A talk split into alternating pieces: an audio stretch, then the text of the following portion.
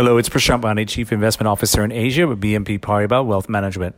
Topic this week the opening up of the economy, second wave, and what are the central banks doing to cushion the economy? For example, there are some fear of a second wave, with select U.S. states increasing in cases and a pickup in cases also in Beijing. However, important to note that overall cases at the national level in the U.S. across all states remain stable on a week to week basis. Of course, as opening up occurs, some level of pickup in cases is expected. Key is obviously not to have a spike in a major way across many states or countries.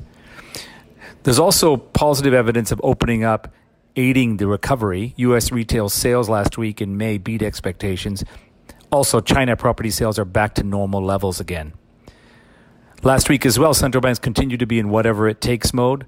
We had major central bank announcements, including the Federal Reserve, which started buying broad portfolio corporate bonds. The Bank of Japan increased the size of its special lending program to 110 trillion Japanese yen from 75 trillion.